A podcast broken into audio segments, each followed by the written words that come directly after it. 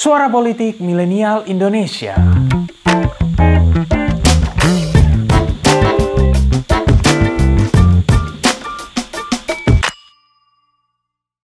not to believe that Australia has been supporting Fretland. What made you say that?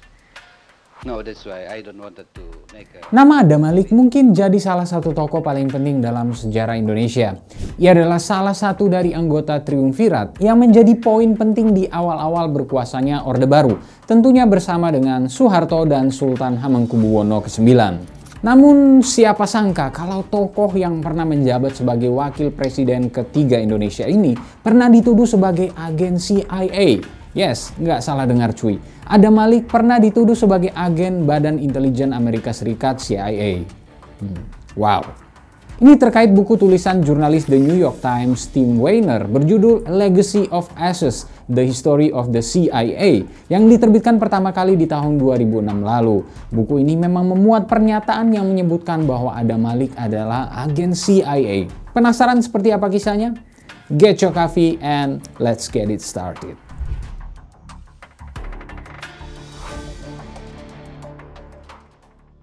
Buku Weiner ini memang nggak bisa dianggap remeh loh. Soalnya tulisan ini meraih penghargaan National Book Award for Non-Fiction. Beberapa sumber juga menyebutnya memenangkan hadiah Pulitzer dan isinya ditulis berdasarkan 50.000 arsip CIA. Juga ada wawancara dengan ratusan mantan agen CIA dan pengakuan 10 mantan direktur CIA. Yes, 10 orang yang pernah memimpin lembaga tersebut.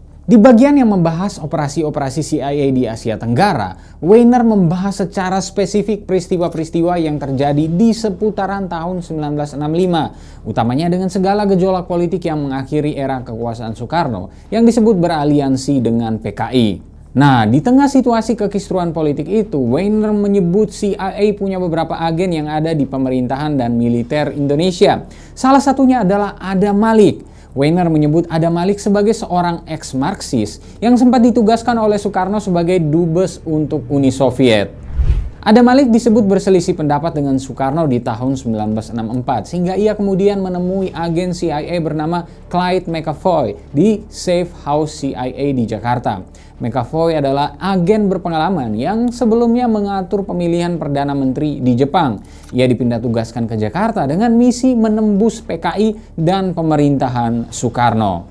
McAvoy menyebut dirinya merekrut Adam Malik I recruited and ran Adam Malik. Demikian kata McAvoy dalam salah satu wawancaranya di tahun 2005. Bahkan McAvoy membanggakannya sebagai the highest ranking Indonesian we ever recruited.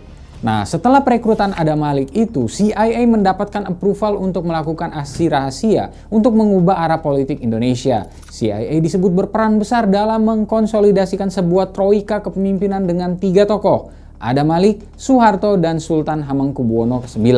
Ada Malik disebut menggunakan relasinya dengan CIA untuk melakukan rangkaian pertemuan dengan dubes baru AS untuk Indonesia, Marshall Green. Inilah yang kemudian berujung pada lahirnya Kap Gestapu atau Kesatuan Aksi Pengganyangan Gerakan 30 September. Posisi Ada Malik yang penting di era itu membuatnya akhirnya mendapatkan posisi sebagai Menteri Luar Negeri Indonesia.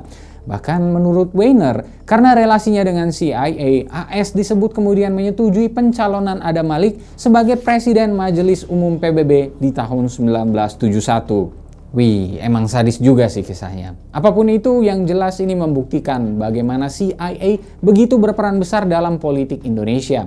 Bahkan banyak pihak yang menyebutkan hal ini masih terjadi hingga hari ini loh. Hmm, walaupun kita nggak bisa membuktikan tuduhan itu sih. Yang jelas, ada pertaruhan kedaulatan kalau ngomongin keterlibatan negara seperti AS dalam menentukan arah perjalanan negara kita. Di 2024 nanti bakal ada isu-isu CIA lagi nggak ya? Hmm. Anyway, lalu bagaimana menurut kalian? Apa yang bisa kalian maknai dari kisah Ada Malik ini?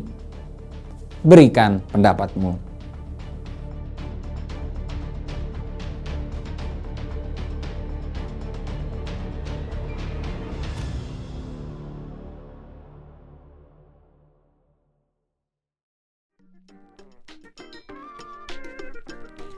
Terima kasih telah mendengarkan episode kali ini. Nantikan episode-episode selanjutnya dan jangan lupa untuk kunjungi pinterpolitik.com untuk dapatkan informasi seputar fenomena politik di Indonesia. See you next time and bye-bye.